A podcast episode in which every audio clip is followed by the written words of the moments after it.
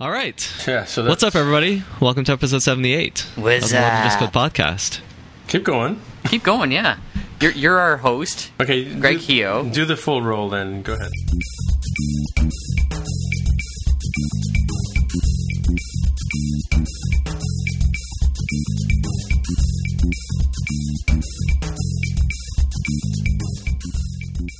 All right. Hey, what's up, everybody? Welcome to episode 78 of the More Than Just Code podcast. My name is Greg Keogh. I'm your guest host for this week. I'm in Toronto, Ontario, and I'm joined by your usual hosts out in Whitby, Ontario, Aaron Vey. Hello there.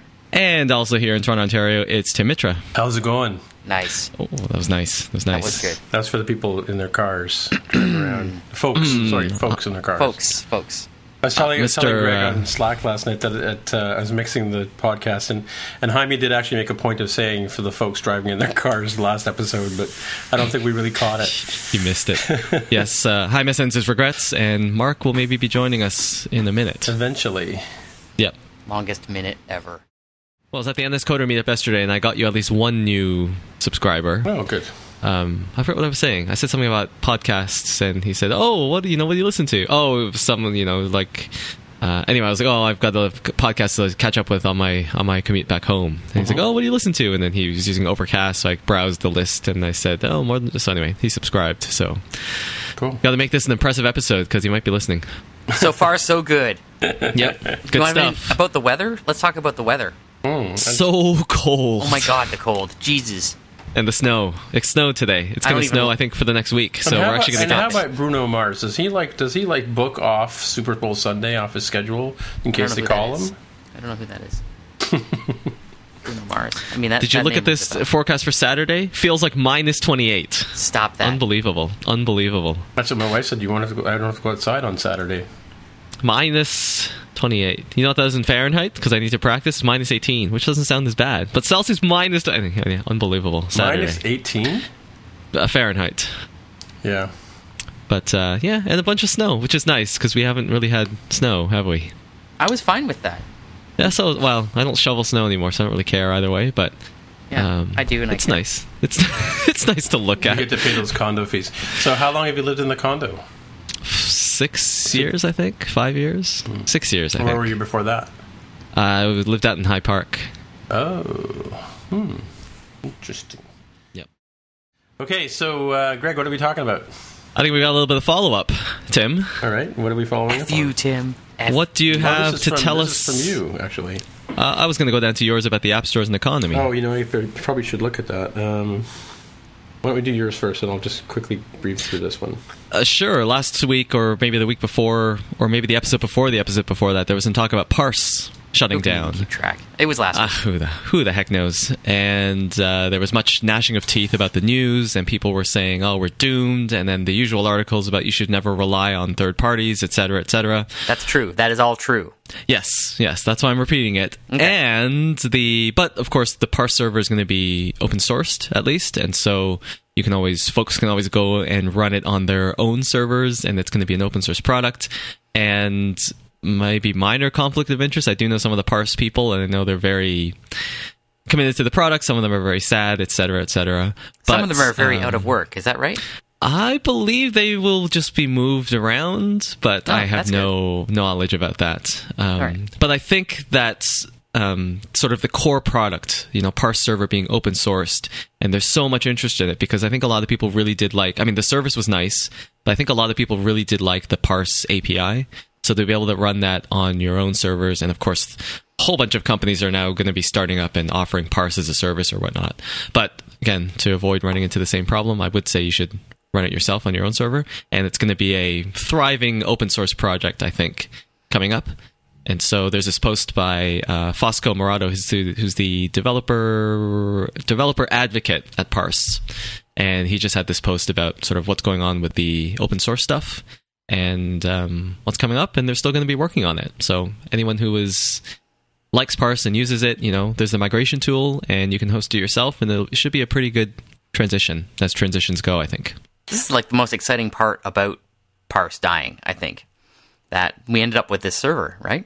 Exactly. What I thought was interesting about the article and what I got out of it was that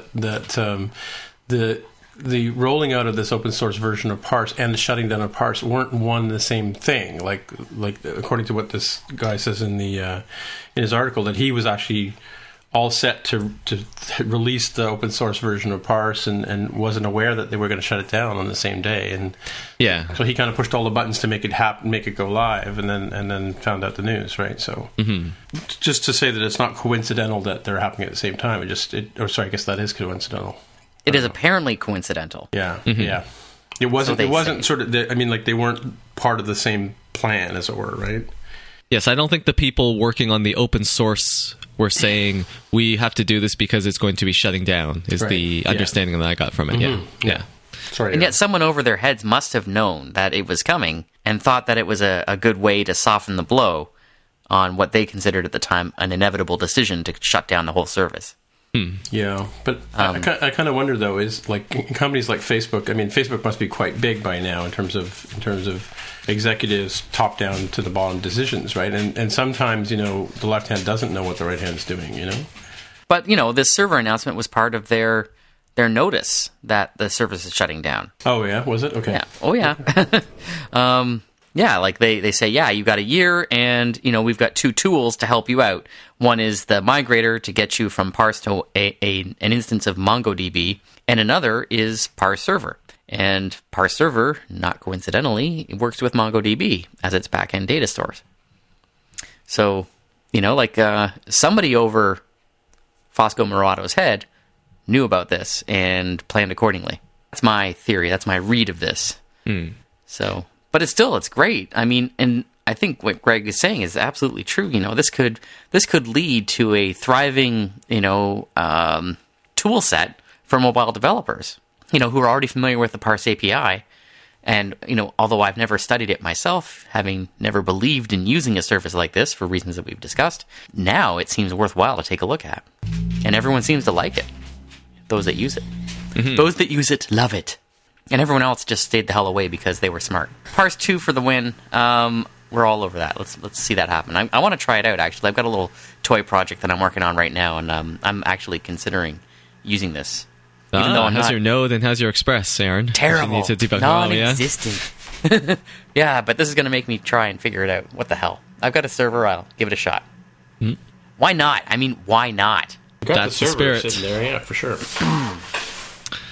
So that's what I'm Tim, app stores as an economy. What do you have to say for yourself? Yeah, that this was another follow-up article, and it was brought up a couple of weeks ago. We just didn't remember talking about it, but and I'm actually not even sure when it was published, but it's a piece by a developer talking about how the app store. We kind of sort of all thought the app store would sort of be the new food truck, if you will, of a way to make money. And he talks in the article about how It uses restaurants as an analogy, and the lore is that 90% of restaurants fail.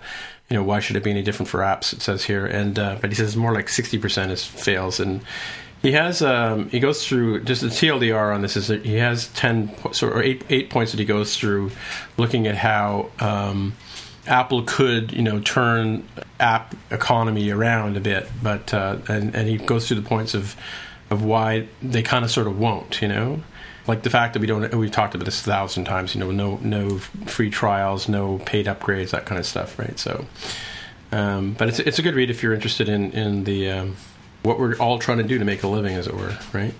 I had this. We did talk a little bit about this article back in the lost episode. Okay. Yeah, I just went back down and saw the same URL in our show notes for episode 76, and I do remember mentioning this in the same breath. As we were talking about the Panic 2015 report, right? Do you remember that? And so let's just bump those up since that episode's never going to air anyway. Sure. So I'm sorry. Now I'm actually coughing. That's the Whitby knife in your back, folks. That's right. That's it. Check it out. Look in the back, and it's like it's just Toronto. No, so never mind. So yeah, sort of in the same. Way of thinking, because I was reading this article as you were talking, Tim, and thinking, awfully familiar. I think I've read this before and talked about it before. So I'll paste this link into the notes here again, Tim, so it's further up. And this is from Cable Sasser, ruler of Panic, the well-regarded Apple software developer.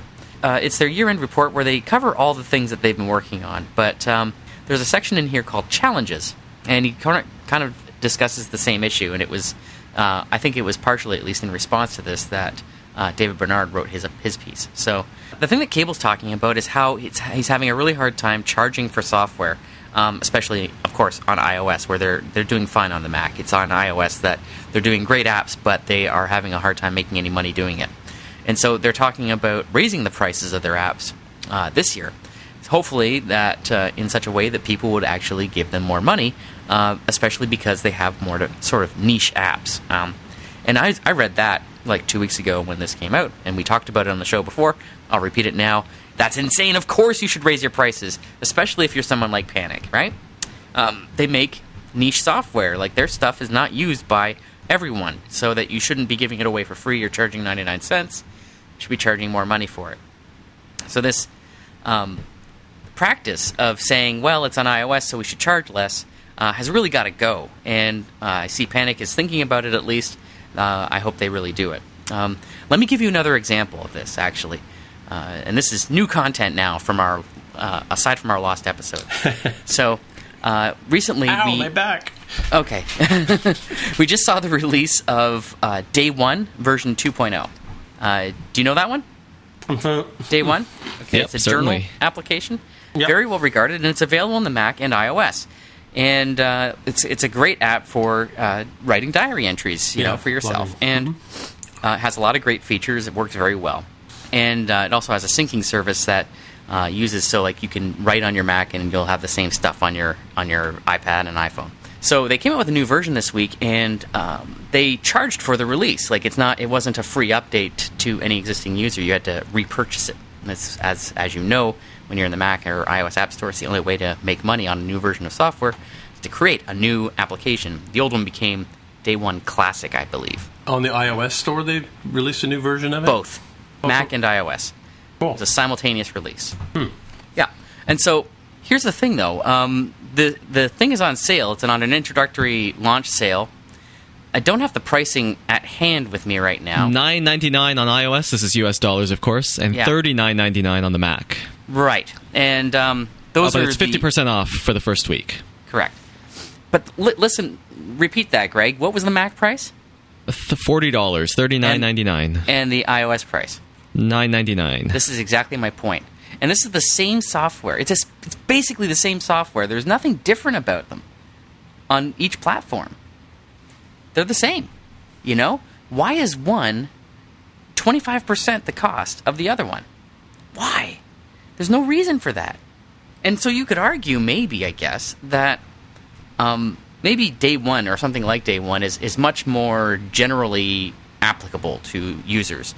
There are more people that could buy Day 1 than they would buy Transmit. Panic's FTP software, right? Mm-hmm, mm-hmm. And so maybe they do feel justified in charging a lower price because they'll make it up in volume. But I think my point still stands. Like, someone who's willing to spend $40 on the Mac should, I would think, be willing to spend it on iOS as well. And I think developers need to get into that mind space again, if they ever were, because this is just, it's no way to make this platform sustainable. Again, we've talked about this many times.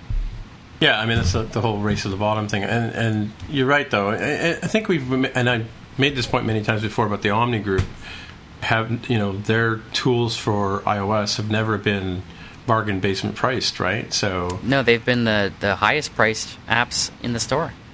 Yeah, so, and I mean, and the price is comparable, maybe a little bit less, but it's comparable to what you get on the Mac version. I think the difference is that, and you know, maybe some of the justification is that you have more tools and features available to you running on OS X than you do on iOS. But I think that's iOS is catching up in terms of where people are spending their time, right? Yeah. Indeed. I mean, Day 1 is absolutely, I would say, feature parity between the two. Would you agree, Aaron, between iOS and Mac? I'm using them, and I can't tell much difference feature-wise. Yeah, neither. I have both as well, and I cannot tell if the Mac can do something. Maybe with sharing, probably, because it has a bigger sharing infrastructure, but even that's a pretty slim thing. I think it's fair to say that they put as much work into the Mac as they did into the iOS version. Yes. You know? So why? I would even say more for the iOS, because you got to. It's a universal app, from what I know, which means that you got to test for. You know, it's effectively almost two apps in one, right? You got to make it sure it works on the iPhone and then also the iPad, maybe even the iPad Pro. So I would say it may even be more work to do the iOS version. Yeah, maybe. Huh. It's clearly a universal app in the sense that they use size classes and that sort of thing. Yeah, like it's one code base, but you got to test it and make sure it works properly in all those devices. Right. Yeah, right. But yeah, excellent app, and I don't know. It just blows my mind that they almost give it away on iOS, where they'll have many more users than they will on the Mac. But are they giving it away like at $10, if you will? Are they really giving it away compared to what other apps cost? You know. People still think a 99-cent app is where the App Store should be.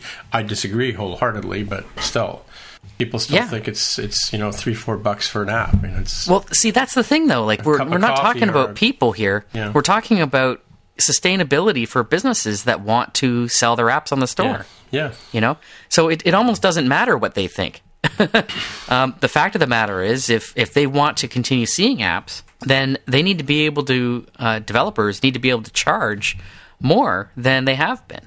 Yeah. Well, I think I mentioned before in my business experience in desktop publishing, and I think you probably were around then too, Aaron.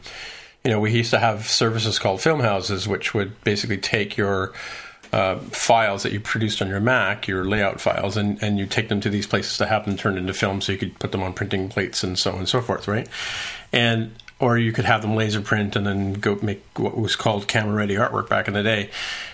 And there was initially when image setters were expensive, they were $80,000 pieces of equipment. And so if a business wanted to get involved in that kind of stuff, they really couldn't. And, they had to have staff and, Heat and Hydro and Max clearly for that kind of stuff. They couldn't charge a really low price, or they couldn't stay in business, right? They had to charge something. And then there was this whole move of once people started, or other businesses realized that there was money to be made in this market, they started buying image setters, and they started, putting together little shops downtown, and they drove the price down to $1 a page, right? And the whole desktop publishing market almost collapsed, right? But out of that came proper film houses where if you really were serious about the work, you took it to the guys who could do the best work, and you paid them what they asked you, right? And I think that's kind of sort of where the pendulum has to swing away from the 99-cent app back up to the $10 app, or even more. So That is true. I think because I saw a game come on the market a couple of weeks ago, and I think James Thompson tweeted about it. I think I mentioned it on the show before, and the author was charging, or the author, we are authors, right?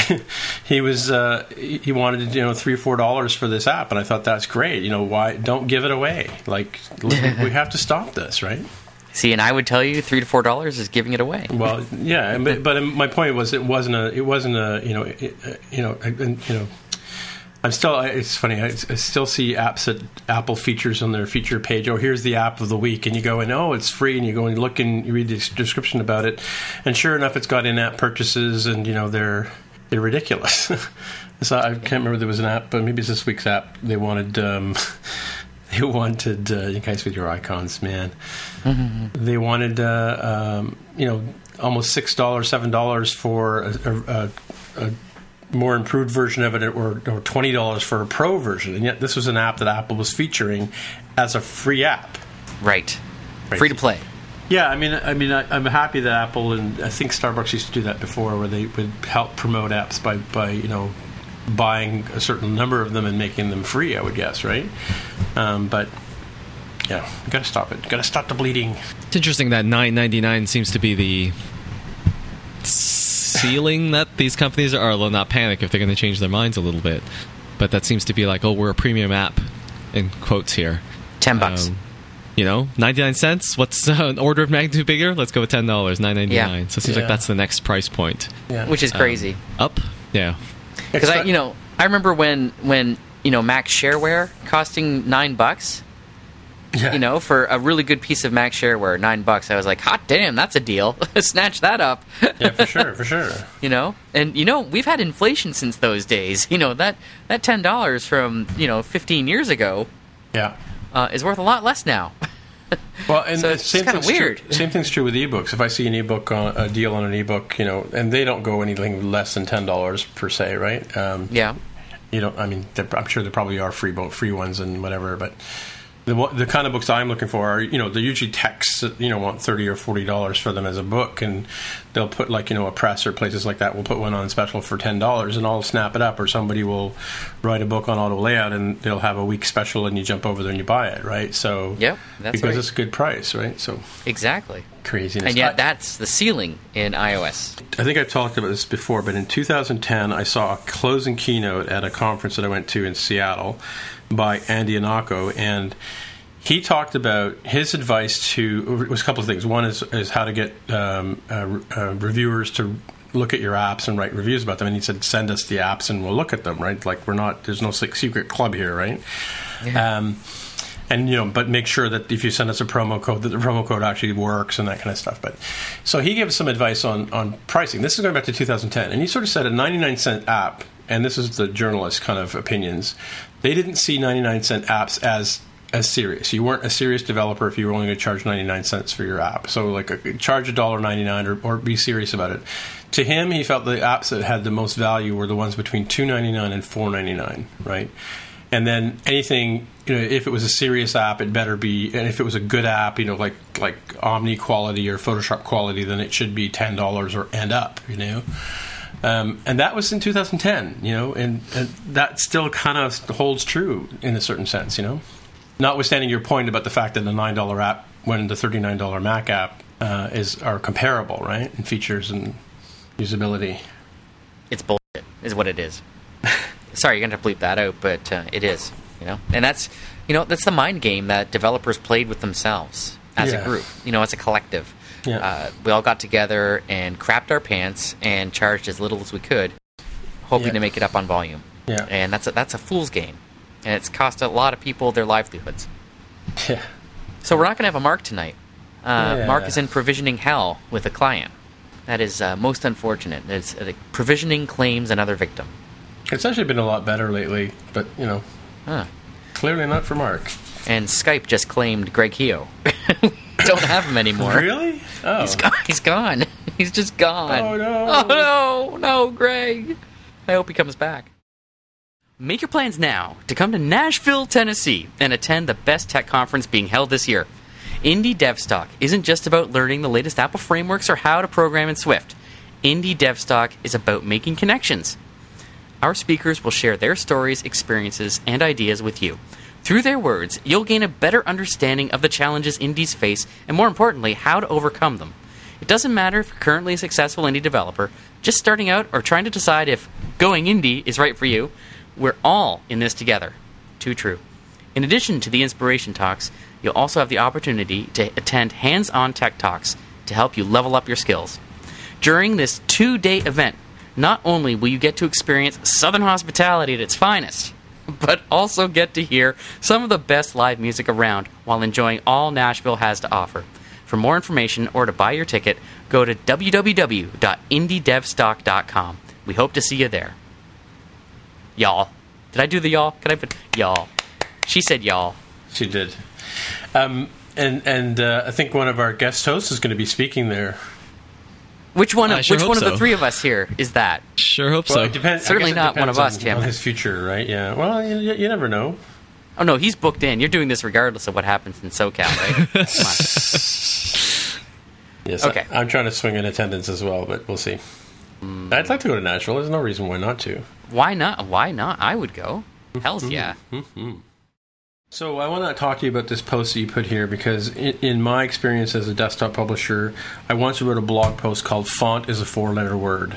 Oh, that's really catchy, Tim. Well, because it was the bane of our existence in a lot of cases. But so you've put a post here about a font called Operator? Yeah, Operator. This was announced this week by Heffler Jones. Oh, sorry, not Heffler Jones. They had a falling out. It's just Heffler and Company. And this typeface is a monospace type that was invented for console use and code use, but it has quite a bit of character to it. So the story is that they wanted to come up with a technically monospace type that has italics or a scripty sort of character to it, mm-hmm. As well as forms that have sort of really... it's hard. I can't describe typefaces. I'm just not like that. But you know what it reminds me of? Because there was a time when I used to work in the newspapers and I cared about typefaces very much. Mm-hmm. There was a typeface called Liddy Black, mm-hmm. that we used in certain circumstances. And there's a certain liddiness to this operator. And for a monospace font, it has a ton of character to it. Yeah, it's a nice looking font for sure. Yeah, and it has a lot of... I see what you did there, Aaron. A ton of character. Thank you. I was just waiting for someone to jump in. And so anyway, it looks super sharp. I mean, it looks really sharp. Unfortunately, it's $178, so it's not something I'm looking to add to my repertoire at this point in time. But Justin Williams makes more money than I do, apparently, and he was quite pleased to spend the money to get that and drop it into Xcode.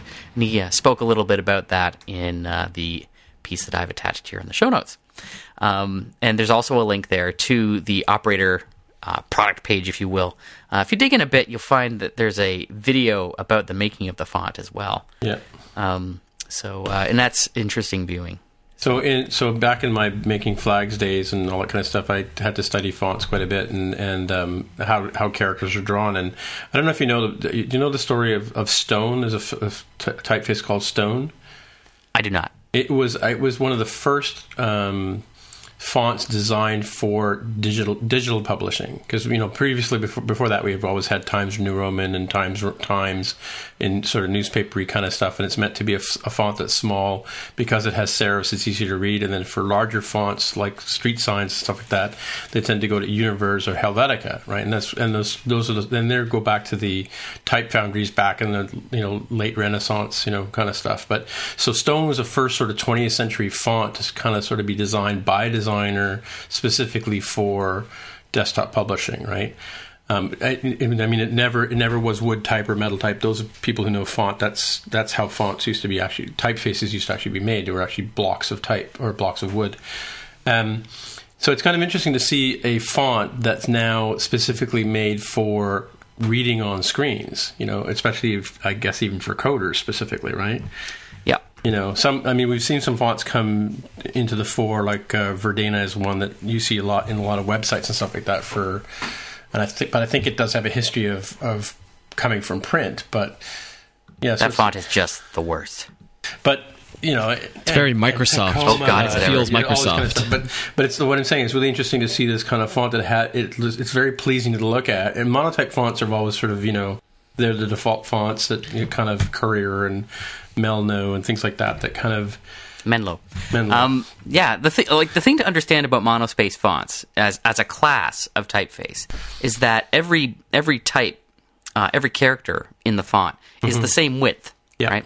Yep. And that's so that they fit on a fixed width console, mm-hmm, right? Mm-hmm. Sort of like a terminal screen. So they're kind of important in that regard, and especially for coders who often... rely on fixed width fonts mm-hmm. In order to more readily read their code. So it's much more legible when it's a monospace font. And that's why they're so important. Like for your average desktop user, I mean, every other typeface, display fonts and text fonts, whether made for just digital display or mm-hmm. for newsprint, they're varying widths, right? So like a lowercase I... is much narrower than an M, right? Yep. So that they look reasonable when squished together. That's the kerning in a type. Yep. So it's actually kind of a challenge to make a monospace font that actually looks decent. So I was going to say monotype fonts come from the old typewriter days where the hammers were all the same width, right? What's your type monospace font of choice today, Tim? I don't really have one because it's funny that when I see other coders working with a lot of people, like I like the terminal in black and with green or a yellow font myself. But I couldn't tell you what font that is. I really haven't paid attention to that much. And a lot of developers I know like to work with the midnight theme where it's black, you know, kind of thing, right? Yeah, a lot of people like the black. I like that for the terminal, but in Xcode I'm in default white. Yeah, me too. And if you haven't changed it, I believe it's Menlo in OS X. Yeah. It's the default monospace. It used to be Courier, but nowadays. I'm using Inconsolata, which I definitely prefer to Menlo. How about you, Greg? There is a variant. Have you seen that, Aaron? Inconsolata DZ, I think. And it's DZ? DZ, and some, I think, person with the initials DZ has fixed the quotation marks, so they're straight quotes. They go straight down instead of those funny slanted ones that they have in default Inconsolata. Have you seen that? I am looking at it now. Do the quote marks bother you? No. No, okay. In fact, I like the sort of smart quotes. All right, I did not like them, so I was like, I'm going to go with this variant. So interesting. Is that the only difference? I used that for a while. I believe that's the only difference, yes. Huh. Yes. Yeah, I'm looking at the... I have started using the font called Hack by... I've forgotten who now. Yeah, Hack. Anyway, I use that in Xcode just because I want to try it out. But in Terminal, I use from Adobe, there's a font called Source Code Pro.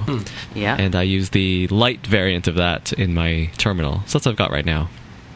So clearly there's very many fonts that are meant for this purpose. Yeah. There's a fellow named Dan Benjamin.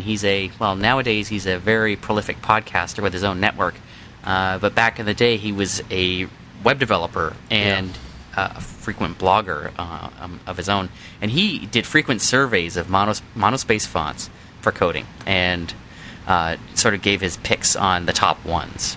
That's where I learned about Inconsolata back in the day, and which is sort of a... I don't know if it's free or did it come with another package. The provenance of typefaces on my system is something of a mystery to me. I think it might have come from Microsoft Office or something. I'm not 100% sure on that one, where Inconsolata came from. But it's based on Consolus. But again, not remembering very well. I'm going to check out this Hack typeface, though. That looks interesting. Yeah, I think I started using it, and I'm like, this doesn't quite look right, but I think it's just because I wasn't used to it. And now I've been using an Xcode for I don't know how long, and I haven't changed it. Haven't gouged my eyes out or anything like that. That's how you know. I like it. If you don't gouge your eyes out, then it must be good. That's how you know. I think it has a very subtle, not a slash across the number 0, but it has like a little dot in there, and nice. I dig that. I like that. Yeah, I see that. Yeah. That's cool. I'm going to true type that something. That's my Xcode font. Cool. You're a madman, Greg Keogh. A madman. I try. Okay. Operator. Tim, are you now going to tell us about $20 billion in services from Apple? Well, I thought it was interesting. There was a couple of posts, actually, that this came out of. And, yeah, this is going back to the quarterly report. I think Mark might have brought it up last time we talked about it, 2-3 episodes ago. But this was a bit of follow-up that I put on there about... a post that somebody had sort of looked at things like iCloud storage. I believe it was things like iTunes sales, movie sales, and things like that. Like, all the billions of dollars that Apple made, they made $20 billion alone just in services. You do. With their $10 a month Apple Music subscription, kind of stuff, right? So clearly the way of, despite my bemoaning it for the last couple of months, clearly the way of subscriptions for services seems to be winning the day, If the biggest company in the world can make tons of money on it, many others will follow. You think subscription services are the way to go? See, I think if I'm looking at Apple, the big takeaway for me is less the $20 billion in services and more the hundreds of billions in hardware revenues. Yeah. No, it's true. It's true. And there was another post here that looking at the numbers that I think Apple in the last quarter made more money than Android has made in its lifetime. Yeah, I saw that. Believable, utterly believable.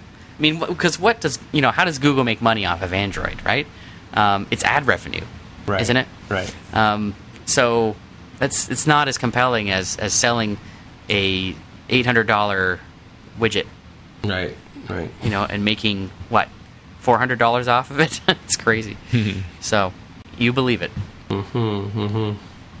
Interesting stuff. Okay. That's all I had to say about that. Well, there's not much to say. Apple makes money by the container ship load. By falling out of bed. Basically. So Greg's got something here about Moore's Law that I didn't see earlier. You just put it in there. He's sneaky. I know. I put it in before the show. Ars Technica announces Moore's Law is really dead this time. Really? I read this.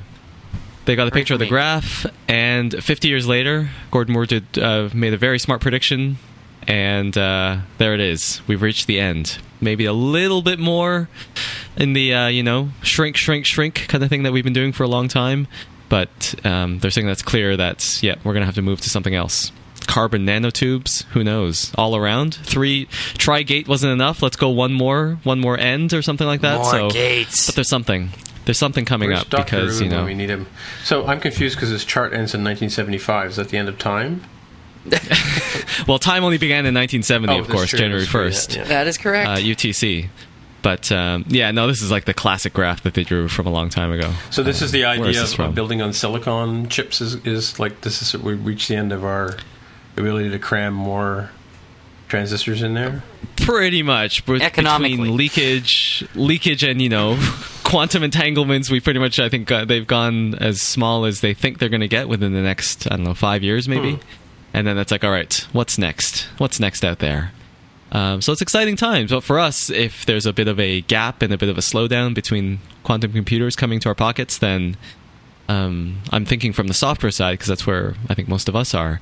It's like what the continued emphasis on multi-core and doing things in parallel and taking things off the main thread, which actually means something. Well, it meant something a long time ago too, but you can have other threads now, and you can do stuff on them, so you really should do it. And what is UIKit 2 going to look like? Is it going to be sort of a little more concurrency-friendly with that kind of thing? I think that's the kind of thing that we have to look forward to on the software side. Kind of look at battery technology and how slow battery technology moves. And it's like, all right, we're going to have to be power efficient for the foreseeable future. So looking at what's coming ahead in hardware, I think, can give us a nice lens on what we should be thinking about in terms of software. So I think that's going to continue to go on. And this whole trend of functional programming and, again, parallelism and concurrency and whatnot is something that we should all be looking into if we haven't already. Yeah, and this is an old story, actually. This story actually is new, but it's been like this in the CPU world for a while, years now, right? We looked at the gigahertz race, as it were. That really petered out at 2, right? 2 gigahertz when it hit that, and it just, stopped going up. Actually, look at my brand new Mac, 12-inch MacBook here, has a 1.2 gigahertz Intel Core M processor. Gigahertz doesn't mean everything, but it's a pretty handy measure. CPUs have not gotten that much faster in the last several years. And they're not going to get much faster. Like, I think this is an admission, as much as anything, that we got to stop looking at Intel to give us dramatically faster chips. On the other hand, look at ARM, right? Which, with Apple in particular, has been driving to greater and greater levels of performance, right? Because there's been all this headroom. Right? But they're doing it with an architecture that's dramatically more efficient than Intel's architecture. Again, Dr. Rubin's not here, but it's just I'm repeating things that we tend to know about processors. Okay, so it seems to me that with Intel slowing down on the desktop side, Apple's going to continue to accelerate the growth of the capabilities of the ARM architectures with the A9, A10s, A11s, whatever is coming next, and that we might actually have CPUs made by Apple that are comparable in speed to what Intel can do, right? Mm-hmm. And that's something that you can see looking forward to, I think. Yeah, I think it's a matter of who's going to come up with the next kind of leap. Like when we went from everybody having vacuum tubes to everybody having transistors, it was like, oh, here we go. This is going to take us down the long road. So when is that going to happen? Is it going to happen soon? Is it going to be something that's kind of consumer-ready early on? But I think there's going to be a bit of a pause coming up. For sure. Mm-hmm. Yeah. Mm-hmm. But, I guess the point I'm trying to make is that it's going to lead us to look in different directions than just raw speed, right? Mm-hmm. Because, like you said, Greg, we can take, 64 of these things and put them in a box, and now you've got a computer that's 64 times faster if you've got the right software for it, ideally. But instead, where we have to focus is is in the architecture and looking at what is happening in mobile, where there is still headroom, still places to grow. And that's where the interesting thing is, stuff is happening anyway, right? So, you know, are we going to see ARM-powered Macs? Again, here we are. On the same token, we've got an operating system, iOS, that was made for this ARM architecture and that is doing more with less, right? That's what it's all about. It's about software that is not as demanding on the hardware as the Mac OS or Windows OS is on its hardware, right? So there's a lot more headroom to go, you know. And even though the absolute speed limit of, you know, nanometers for CPUs has been hit, we can still get faster with more efficient software. And we're seeing that in iOS, in the mobile space. So, Tim, what about a little bit of iPad Pro follow-up? How much has it replaced your desktop OS X experience? I think you missed the show last week, but you listened to the show, but my point still is I've actually gone back to the only computer I take with me to work every day for personal use is my iPad Pro. So, and, you know, so I have my iPhone 6 Plus for, you know, things like messages and, you know, texting and stuff like that, and phone calls, clearly. But yeah, no, my iPad Pro is the computer of choice. My MacBook Air 13 sits here at home waiting for me. Okay. Tim, did you see that piece by Sean Blanc? Yes. No. He did a piece on his site reviewing the Apple Pencil and the keyboard. Oh yeah, yeah. Oh, the keyboard cover, you mean? Yes. I just wanted to mention, Tim, because Greg had asked about your iPad Pro, if you'd seen this article by Sean Blanc. And, it was not written by Sean Blanc. Never mind. It was written by Josh Ginter on Sean Blanc's website, toolsandtoys.net. It's just a review of the keyboard and pencil for the iPad Pro. And the keyboard review is fine. You know, I didn't really care too much about that because it's just a keyboard at the end of the day. I really enjoyed the part about the pencil, which is you got to scroll halfway down to get to it, because it really laid out the use cases for the pencil and how beneficial it is for someone who's not an artist. This is huge, right? Because most of us aren't artists. You know, you accepted, Tim. Yeah. And so when I think about how interesting the pencil is, you know, something like this is very interesting to me. And there's this photograph, you know, partway through the article, and I'm going to drag it out here, and I'm going to put it in, if I can. Can I do this? Is this one of the powers that Google Docs gives me? Drag and drop an image into that. Yeah. Hells yeah. You see that image? No, I thought that was the one you were going to put in. That is an amazing image. Hang on one moment. I love this image, because what it is, just to describe if you're in your car. Yeah. Sorry, Jaime. Is there's an iPad Pro sitting on this beautiful, like, light wood desktop. You know, everything's perfect.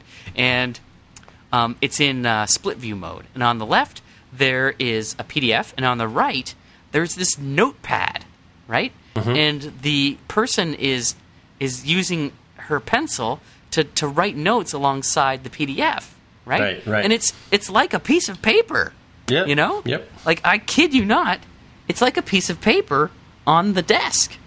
Yep. And you can write with abandon. So I don't know if you noticed at the Apple Tech Talk, I had my iPad Pro, and I was actually taking notes in cursive. You know? Yes. Yeah, I'm fully aware of this. All right. Are you using it like this? Yes. Tim Mitra? Yes, I am. Does it blow your mind at all? Or it does. Just like, oh, totally. Nah, yeah. Like I'm Tim Mitra. I don't give a crap. You know, look how cool. Don't. Just stop talking and check me out. See these eyes? I'm staring at you. That's cool. I actually want to know what app she's using, because it's got some interesting tools across the top there that I had not seen before. Unless that might be notes. It could be notes, isn't it? It's got a little highlighting feature there too. Yeah. Because, I mean, to this day, I still carry a paper book, and I write with a pen. And why would you now? Well, exactly. That's a good question, right? So, yeah. I tell you, like, you know, looking at that, I would love to have that on just my iPad mini, you know? Like, why isn't Apple doing that? Well, yeah, I'm in line for another iPad mini this year for this year's update. So I'm hoping there's going to be, you know, pencil support and Yeah. Well, I've got the older one, so I don't have multitasking, so I'll get to use multitasking. But pencil and more devices. Exactly. I'm all for it. Yeah, I think, Greg, I just bought a new iPad Mini 4, brand new. It's weeks old. I swear to God, I would sell it and get an iPad Mini 5 if it came out with pencil support. I'd be dropping this piece of crap. It's done. Well, you guys are like I was with Touch ID. I wanted to get Touch ID so bad, right? Really? Touch ID's nice. Yeah, I miss it sometimes, for logging into 1Password on the iPad, or I think nice. I have it on Evernote on the phone, I think, has Touch ID. And to get into your notes, and on the iPad, it's I got to put in my 4-digit code or whatever. Like some kind of animal. Like an animal. So, yeah, I miss that on the iPad. But, I don't know, it's only those 2 or 3 apps, so I don't really notice it too much. But, yeah, that would be nice to have. But I completely forgot about it. The whole pencil and multitasking thing are just, I think, up there. And Touch ID is kind of a little bit down the list. By the way, I'd like to register a complaint. With who? With anybody. Okay. The Notes app on the iPad Pro doesn't support multitasking. This is a real-time update. How is that possible? No, that's not possible. iPad, Notes supports. No, it doesn't. That was one of the ones that they demoed, I think. Here, nothing's happening. It's not shrinking down. And then I've got, sorry. I take that back. It did work. Yeah. Sorry, but Apple. Actually, I think the app that she's using there is Bamboo, which I have a copy of. And at Bamboo, I've actually been testing writing on all the other apps. So I was going to do a blog post or something about it at some point. But Bamboo, far and away, is the best handwriting app with the Apple Pencil. Ah, good to know. Bamboo Notebook. Yeah, and looking at these tools, I think that's the app she's using there. Maybe. Good. All right. I think it's time to button it up. What do you think? You got to make shorter shows is what I told Tim. And I tell you, I'm down with that. I mean, not necessarily for this show, but for all the podcasts I listen to, they are getting longer, and it's pissing me off. Yeah. Yeah, drives me nuts. So, let's go around the table as we usually do and see if anybody has any picks, and let's stop at Aaron. Aaron, do you have a pick? I mean, you're serious about your host role there, Greg. That's fantastic. I do have a pick, Greg. Let's hear it. So, this week I was the lucky recipient of a book by Wayne Bishop, author of Algorithms and Data Structures in Swift. And this is a book available in print and electronic form. Basically, what it is a tour of various algorithms and data structures, but composed in Swift. There is some explanation, some commentary around these various data structures and algorithms. Not a ton, but it gives you the code and sort of explains a bit how they're put together and why they make sense.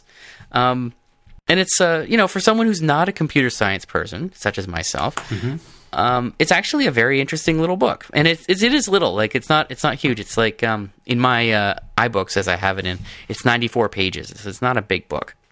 Oh, you have the electronic version of it. I have the electronic version. Yes. Okay. And again, you can buy it in print if you wish, and I guess it would be a fairly slim volume. So, it's available at the site WayneWBishop.com. Tough to read that one there, /Swift, and you can actually read the whole book online. It looks like it's in HTML. Yeah, it initially started out as a blog post when I was trying to search on big O notation. Back in the summer, I stumbled across this thing, and before it was a book. Actually, I think he's still working on it. I think, I don't know. I think he's done working on it. It's been up for. He's been pitching it for a while. Yeah. And so there's also a Git repository, so that you can look at the code samples, and let me see here. Yeah, and you can buy the book. Let me see here. I'm just trying to get the pricing for you. It's $19 US for the electronic version, and the printed book is $29.95, $30 US. But today, I don't know if this is going to actually matter, because there's actually a 30% off code that says today only across the top, so never mind. There is maybe small spoiler or something, but there is pretty much always a sale going on. Fantastic. Yeah, I was going to say the same thing. I think I get an email from him on a regular basis too, yeah. Oh yeah, I've never had an email from him, but he posted on Twitter that the next 5 people would get this book for free, and I was one of them. Hooray for me. Wow. So, got the book, and I've just been browsing it the last few days. It's cool. Check it out. Interesting. Awesome. Tim, do you have a pick? I don't really have a pick, but I have a follow-up to Aaron's topic there. I stumbled across this the other day when I was looking at some other stuff, and it's how to explain various sorting algorithms to a 6-year-old, and the analogy that he uses is a deck of cards, and he shows how to go through a deck of cards and how to sort the cards in the deck using various sorting algorithms. So it's kind of a hands-on way of getting your head wrapped around these various things. I can almost picture there's a Reddit thread. Oh, someone's got a video. If you scroll down, not the first answer, but like the fourth answer, there's some videos which are very good. Yeah. I was going to say, I can almost imagine that there's that Reddit subreddit, Explain Like I'm 5. I can imagine there's someone has asked this question, and there are many, many poor answers if you looked on Reddit, but this looks pretty good. Well, this video looks like from, I think we talked about it a while ago, there was a group of, oh yes, I've seen this one before, but there's a group of educators in New Zealand, I think, who did a set of videos. I think Matthias put us onto it.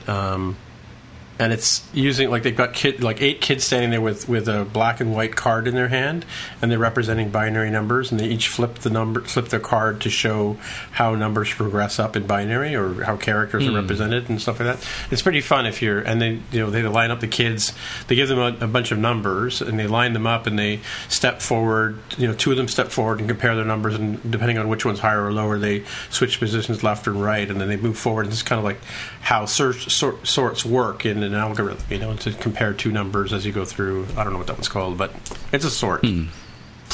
Cool. Yeah. So these are kind of cool things. Okay.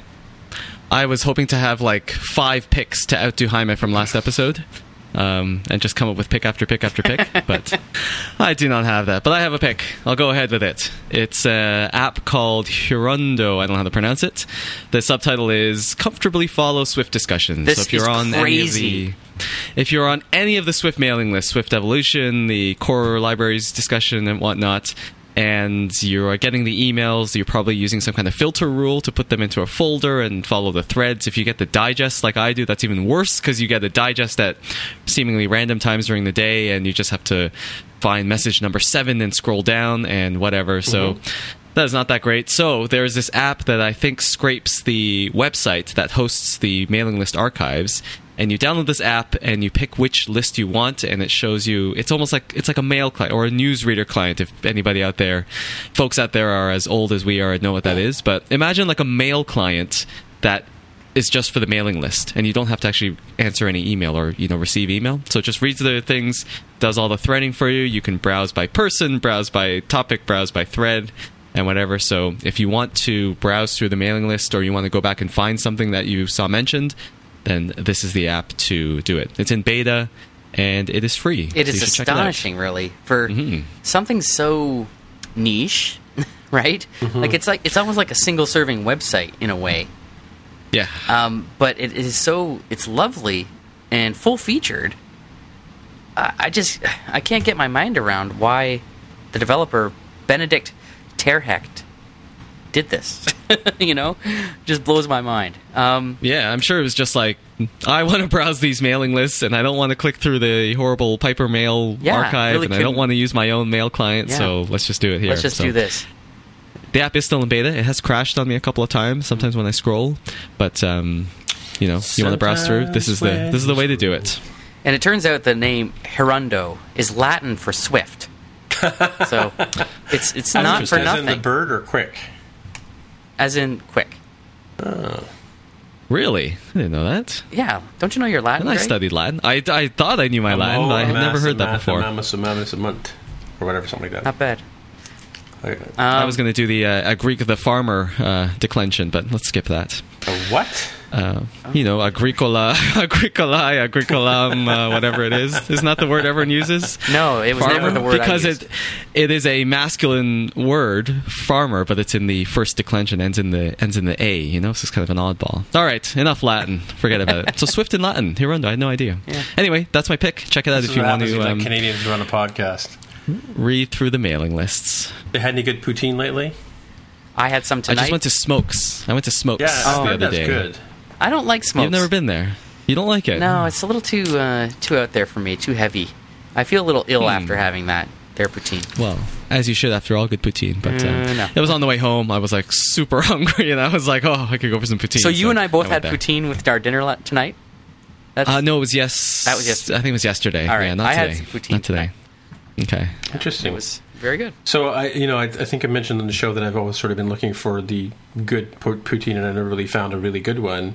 And I was out with a friend of mine. We were checking out some electronic stores over on College, and there was a place called, I'm looking for it, some kind of hot dog something or other. Frank's Gourmet Dogs, I think it was someone. Frank's. And it's gourmet hot dogs, right? I got like a Coney Island hot dog with chili on it, which was really good. It was like chili and I want to say... It had it's sweet and sour kind of thing, right? Mustard and chili or something like that, and onions maybe. But I also got a side, which turned out to be giant, of bacon and egg poutine.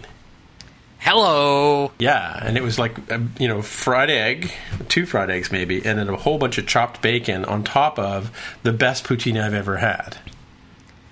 So... God. So it's like poutine breakfast. You say this is on College? Yeah, College. Yeah, I'm just looking for the name. It's called Frank's. I'll put it in the show notes for sure. For all the Toronto listeners. Yeah, or those driving in cars. Yeah, for the Toronto listeners. For some reason that sounds... if you're going to come to Ennis North, there's another reason. Oh. You should go over to Frank's on College and have bacon and egg poutine.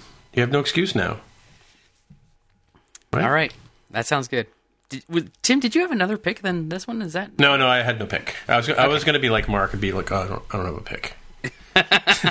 Yeah, and I was going to, like I said, be high man and have 5 picks, but alas, can't always get what we want. No, nope. You cannot. Nope. So, Tim, if people want to find you out there on the interwebs, where would they look? They can find me on Twitter. That's probably the best way to get a hold of me, TIMMITRA. And they can also look me up on my website, although I'm not there that often these days, www.it-guy.com. And that's it. Sounds good. Aaron, where would people find you on the internet? Go to Twitter @AaronVay. I'm going to be Mark. You guys who want to get in touch with me, you should email me. I'm Greg at gregheo.com. You're a madman, Greg Heo. I am going to email you. Good. That's what I need. More email. I don't need more at mentions. I don't need more DMs. I want to email. So yeah, old school. Actually, write him a letter. Write him a cursive letter. I'm going to mail it to you through Canada Post. Let's see. Here you go. This is the last 42-cent stamp that I'm going to use on your ass. Oh, man, I've been using permanent... We're not going to be in this country for much longer. Yeah, exactly. I've been using permanent stamps for the last, 15 years. Who knows? I have permanent. I still have a stash of 1-cent stamps, though, just in case I need to add one, but I still have them because I don't use them anymore. All right. And that's it. Episode 78 in the can. And not me, but these 2 gentlemen will see you next week. Bye. Bye-bye. Bye. You've just experienced the More Than Just Code podcast. If you want to find out more about the show, you can visit the More Than Just Code website at mtjc.fm. There you'll find a summary and show notes of each episode. We list links to the items that we talk about on the show, picks for the episode, as well as links to the apps on the App Store. If you like the podcast, please leave a comment on the website and write a review on iTunes. If you're listening on Overcast, go ahead and press the recommend button. It really helps others find out about the show. You can also follow the show on Twitter at MTJC_podcast. If you'd like to support the show, you can pledge any amount on patreon.com/MTJC. Thanks again for listening.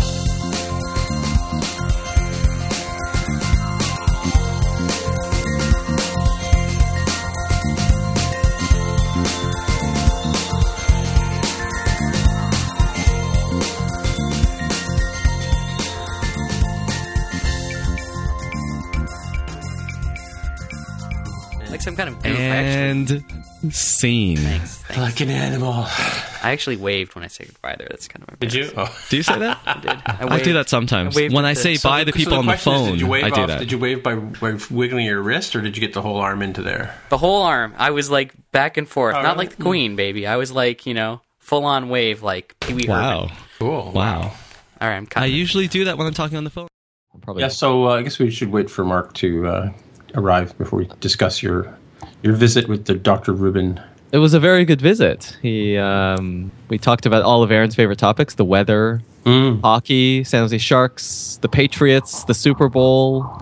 You're killing me. Yeah, he would have. Aaron would have loved it. Wow. So what's Mark like in person? He's very, very talkative. Very talkative. Not a thing. I'm serious. He was like super talkative. Wow. And, yeah. We must catch him at a bad time of day. That's all I can think of. It's like, you know, 6 o'clock, and he's like, I've just worked a full day. I should probably still be working, and I can't believe I'm here. Well, I mean, sometimes when you guys get him going, he's like, you know, yeah. You go. But he's like, yeah, I guess we went for lunch, so it was during the, it was like noon, you know. But yeah, no, he is very friendly and yes, very talkative. Well, and sort of like I said, he was sort of the inspiration for starting up this podcast. Neither one of us, neither he or I, were into podcasts at all before when we started, but and he still isn't, right? But yeah, you know, in all the times I ever did any sort of work with him, you know, like I said, I would work for a couple of minutes, and then it would be like hours of conversation, right?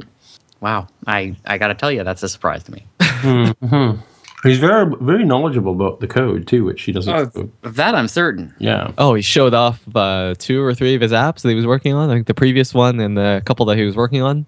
Cool. So yeah, we also talked about core data and I don't know, view controller transitions, and you know, there was code. It wasn't just more than just the code. We talked about the code too, so it was nice. He didn't make me code on the whiteboard, so that was a refreshing change. Well, that's good. That's good.